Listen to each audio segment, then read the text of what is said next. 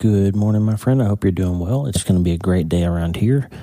And I'm praying that you're going to have a great day too. Hey, we've been getting a lot of emails and a lot of stuff on the prayer wall. There's some people out there who are dealing with situations that just feel impossible.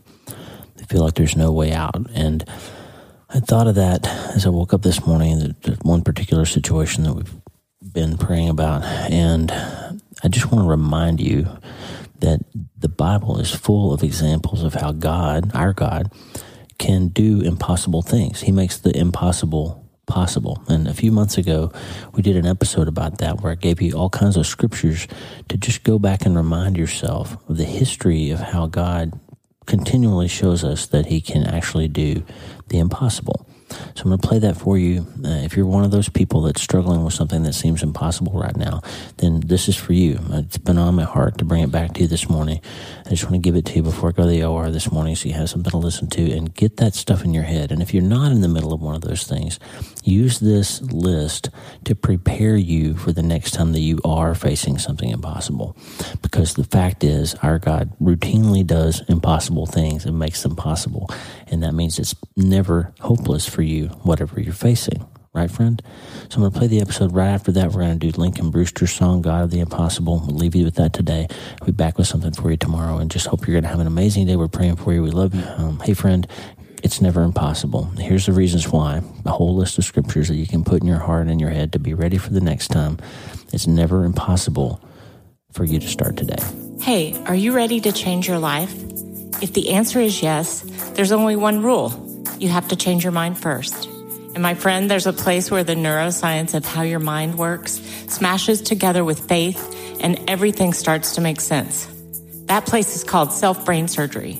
You can learn it and it will help you become healthier, feel better, and be happier. And the good news is you can start today. Thanks, Lisa. Hey, so glad to have you listening today. I'm Dr. Lee Warren, and I live in Nebraska in the United States of America with my incredible wife, Lisa, my father in law, Tata, and the super pups, Harvey and Lewis. I'm a neurosurgeon and an author, and I'm here to help you harness neuroscience, the power of your brain, faith, the power of your spirit, and good old common sense to help you lead a healthier, better, happier life. Listen, friend, you can't change your life until you change your mind, and I'm here to help you learn the art of self brain surgery to get it done. If you like the show, please subscribe so you never miss an episode and tell your friends about it. If you tell two or three friends this podcast was helpful to you, imagine how much good we can all do around the world together. I'm Dr. Lee Warren and I'm here to help you change your mind so you can change your life. Let's get after it. We're being um, kind of preparing some new ideas and new things for you. But I wanted to bring you back. I promised the other day on the Tuesdays with Tata episode when we had Teresa and and Vicky and Lola on the show with me and Tata. We talked a little bit about when you feel discouraged, when you feel like things aren't going right, when you feel like uh, everything's out of control, sometimes you can believe that this particular time or moment or event or situation that you found yourself in is impossible for God. Maybe it's too far. Maybe you're too far. Maybe this one thing is finally too much for Him. And maybe you get to a place where you're really discouraged or you don't actually actively believe that He can solve the problem or that He's interested in solving the problem. And I kind of um, that morning had been thinking about some of those type of things because Lisa and I have been through some discouragement in our own life, and I kept remembering these different places in Scripture where God did impossible things, but because He did them, that means they are possible, right? So if if you don't think it's possible, for example, for an axe head to float, but God makes one float in the Scripture for the prophet when he needs it, then that is a possible thing, actually. So that therefore, if you're disease is impossible to cure, God says pray for it. That means it is possible for him to cure it. It's within his possibility. If you think this particular situation, this moment, this financial situation, this marriage issue, this pornography addiction, this inability to get your finances in order, or this bill that you didn't expect, if, if those things are impossible, maybe they're not. Maybe you just need to understand and think a little bit differently about who your God actually is and how he is actually sovereign over everything, all the events of your life. He's sovereign over physics. He's sovereign over medicine. He's sovereign over weather. And I just want to give you today, this is a short little podcast. It's going to be, I don't know, five or 10 minutes, probably. I tend to ramble, maybe 15 minutes. Um, and I'm not scripted, but I did write down all these scriptures and that, that popped into my head, the stories from the Bible that I remembered that were impossible things that God made possible and I just went and found them. So I'm going to give you kind of a list. Uh, we're not going to expound on any of them greatly. I'm just going to give you a list of several times in Scripture when God did impossible things, which means they are possible, and therefore you could be able to apply the idea in your own life that the impossible situation you're in is actually possible for God to solve. But in order to do that kind of thing, just as an aside, if you want to take the power of Scripture, you've got to take the Scripture. In other words, if you want to have scripture inside you to arm you and remind you and inspire you and strengthen you against the storms of life and against the battles that you'll fight, you need to spend some time reading it. So I would say, as a form of self brain surgery, I would say, read your Bible. read your Bible, read your Bible, read your Bible. It's the only book you will ever read that comes back to you when you need it and teaches you more than you thought it taught you the first time you read it. You'll never find another book that's living and active like that. And that's why the Bible calls it the sword of the Spirit. It's a, it's a weapon you can use to get through your life. And I'm going to give you some examples in Scripture today that you can use, write them down, memorize them. I'll put them in the show notes of times when God did impossible things which makes them possible because they have been done. And so therefore, God can do impossible things in your life too when you need it. But if you want to get that kind of impossible possible thing, you have to start today. Okay, you ready for this list? Here we go. This is a list of scripture of times when God made impossible things actually possible. Now, I want to remind you of a book that I read. I've mentioned it to you several times before. Chris Voss was an FBI hostage negotiator, and he wrote a book called Never Split the Difference. And one of the lines that has stuck with me from that book was, when the pressure's on, you don't rise to the occasion you fall to your highest level of preparation. So, in other words, you don't tend to become some superhero when you're under pressure. You tend to revert back to your training and preparation. And so, one of the things, since you know you're going to have battles and hard times and massive things come along in your life, one of the ways you could get ahead of the game would be to prepare yourself, prepare your heart, prepare your mind with some ideas and some decisions about who your God is and who you are and how you're going to handle things when they pop up before you get into the trouble, right?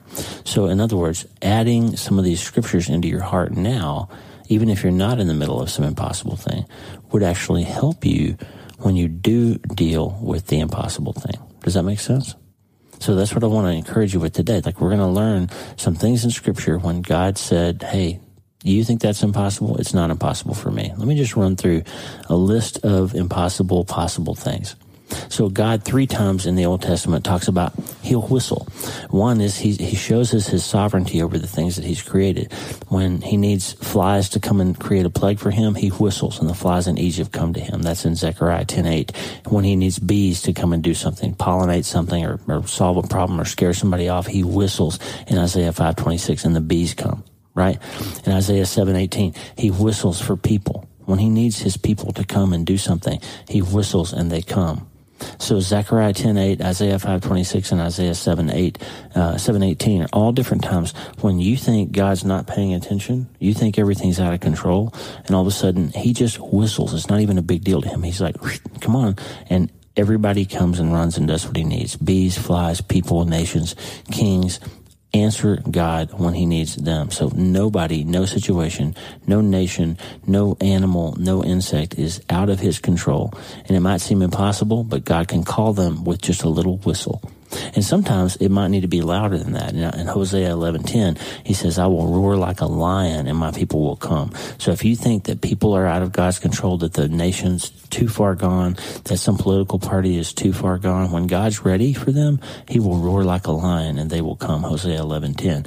And sometimes you think God's not paying attention, like He has forgotten you, He's not interested in you. Well, Isaiah 30:18 says that the the Lord longs to be gracious to you he rises to show you compassion. So you might think that it's impossible for the God of the universe to actually care about an individual small person in Nebraska or in Uganda or wherever you are today. But the fact is the God of the universe who made you says he longs to have an opportunity to get up out of his chair, off of his throne and come and take care of you when you need it. So that's Isaiah 30:18. It's not impossible.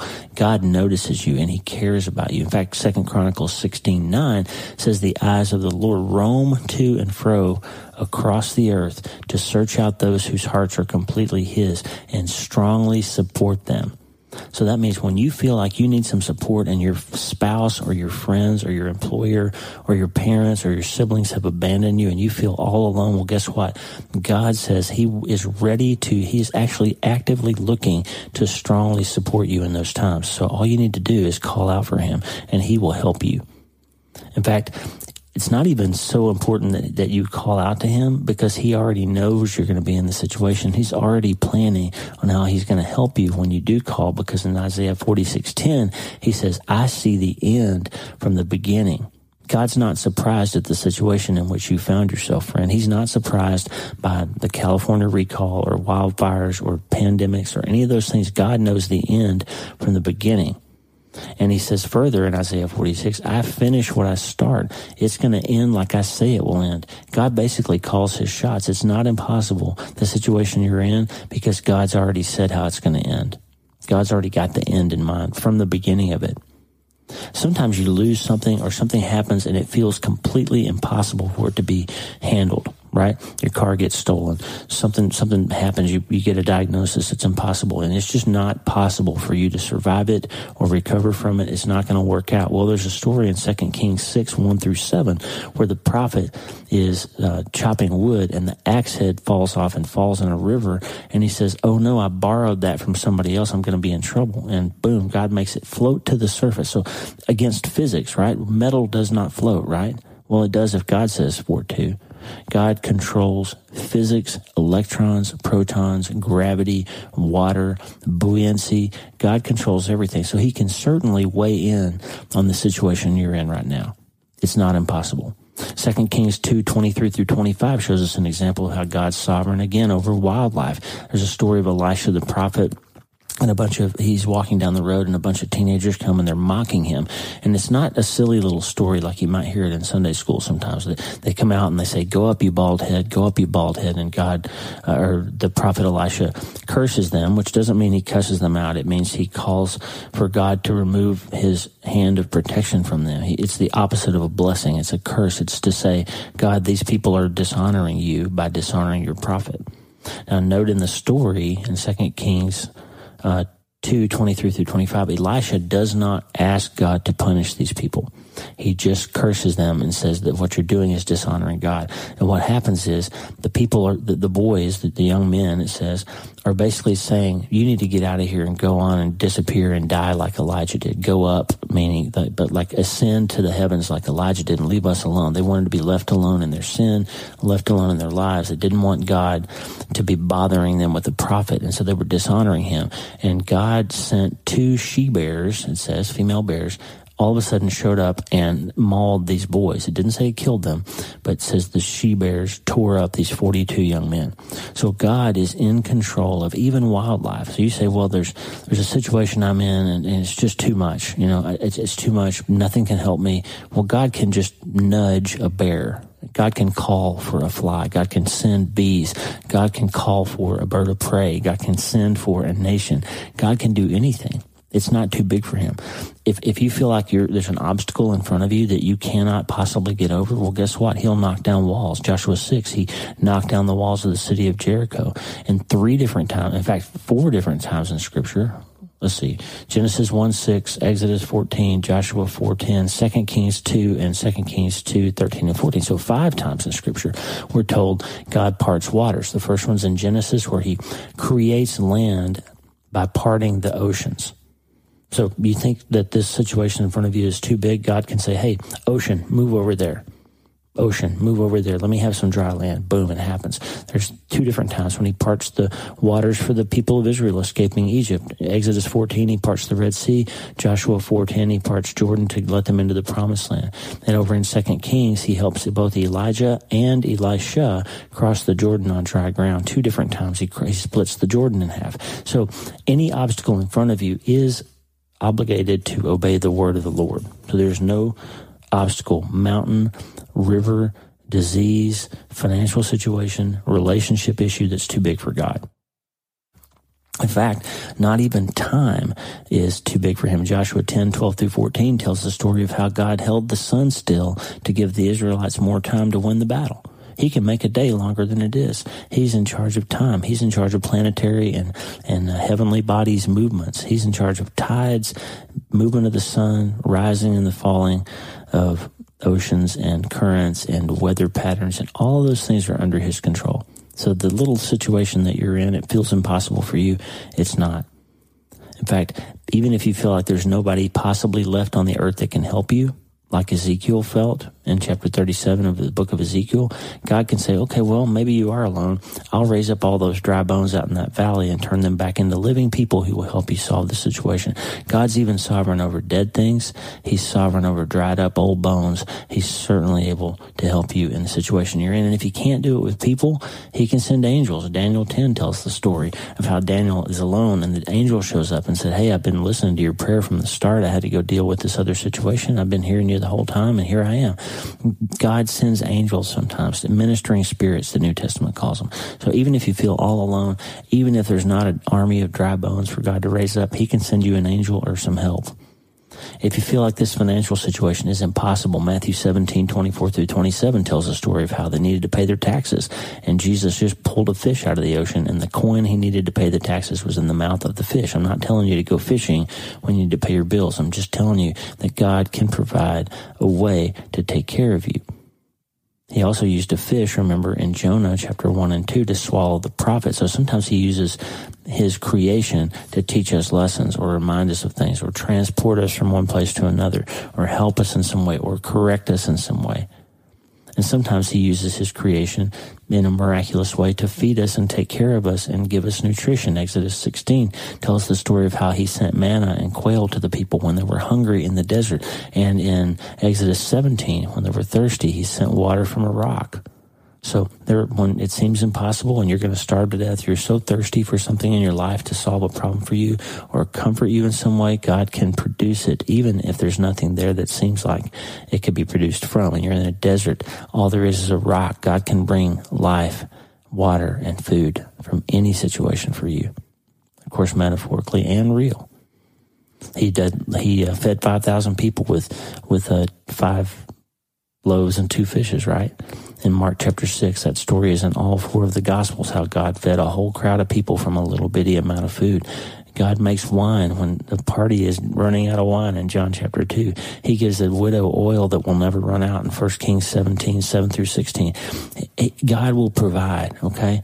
No matter how big the situation is, no matter how desperate it seems to be, no matter how lonely you are, no matter how empty you are, no matter how hungry or thirsty you are, or how afraid or injured you are, God can make a way. He raises the dead. Seven, Luke 7, Luke 8, John 11, all over the New Testament, different times when he's sovereign even over death. He's sovereign over weather. Matthew 8, he calms the storm with a word. In Matthew 14, he walks on the water. So you might think, well, that's all well and good, but I'm, you know, I'm a long way from God. I'm, a, I'm it's so far away, I might as well be across the ocean. He feels that far from me. Well, he'll walk across that ocean, friend. He'll get up and out of his chair and he'll walk across the ocean to help you if you just ask him to. There is no disease or disability that's too big for him. John chapter 5, he just tells the man, Hey, you've been paralyzed for 38 years. Get on up. Get up. Pick up your mat and get out of here. And the man does. He is sovereign over disease. He even put an ear back together on Malchus after Peter chopped the guy's ear off in Luke chapter 22. Jesus healed the ear. I'm praying that he will heal, heal my ears because I'm still having hearing issues after that shotgun injury a year ago. And it's bothering me because I can't hear music the way I used to. It, it, it's not pleasant for me to play the guitar anymore because my left ear rattles and it, it breaks my heart because that's how I worship. I'm a, I'm, a, I'm a person who likes to play music to God and worship with Him. And, and it, right now it, it's hard for me because when I play, it hurts, kind of hurts my ear. It hurts my spirit. Well, God healed ears in Luke chapter 22. I'm just praying He'll do that for me too.